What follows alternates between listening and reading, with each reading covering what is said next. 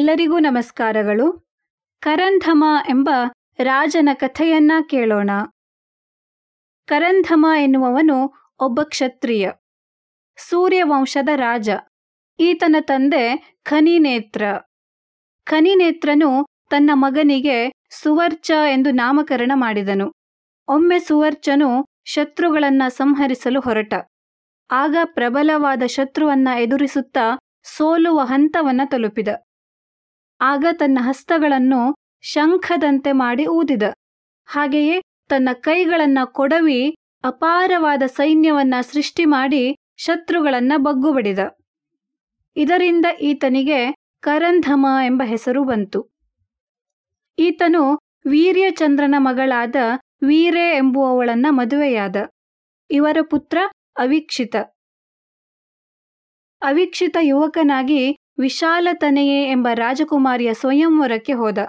ಅಲ್ಲಿನ ಅರಸರೆಲ್ಲಾ ಸೇರಿ ಇವನನ್ನ ಸೆರೆ ಹಿಡಿದರು. ಆಗ ಆತನ ತಂದೆಯಾದ ಕರಂಧಮ ಎಲ್ಲಾ ರಾಜರನ್ನ ಸೋಲಿಸಿ ಅವೀಕ್ಷಿತನನ್ನು ಕರೆದುಕೊಂಡು ಬಂದ. ಈ ಎಲ್ಲ ಘಟನೆಗಳಿಂದ ಮನನೊಂದ ಅವಿಕ್ಷಿತ, ನಾನು ಬ್ರಹ್ಮಚಾರಿಯಾಗಿಯೇ ಜೀವನವನ್ನ ಕಳೆಯುತ್ತೇನೆ, ಮದುವೆಯಾಗುವುದಿಲ್ಲ ಎಂದು ನಿರ್ಧರಿಸಿದ. ಕರಂಧಮ ಹಾಗೂ ವೀರೆಯರು ಎಷ್ಟು ತಿಳಿ ಹೇಳಿದರೂ ಅವಿಕ್ಷಿತ ತನ್ನ ಮನಸ್ಸನ್ನು ಬದಲಾಯಿಸಲಿಲ್ಲ.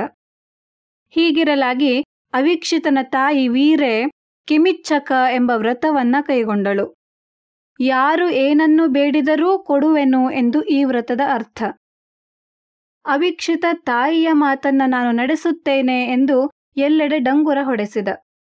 ಆಗ ಕರಂಧಮ ಮಗನ ಬಳಿಗೆ ಬಂದು ನನಗೆ ಮೊಮ್ಮಗನನ್ನು ಕೊಡು ಎಂದಾಗ ಅವಿಕ್ಷಿತ ಅನಿವಾರ್ಯವಾಗಿ ಮದುವೆಯಾಗಬೇಕಾಯಿತು. ತಂದೆಯ ಮಾತಿನಂತೆ ಆತ ವಿಶಾಲ ತನಯೆಯನ್ನು ಮದುವೆಯಾದ. ಆನಂತರ ಮರುದತ್ತ ಎಂಬ ಮಗನನ್ನು ಪಡೆದ.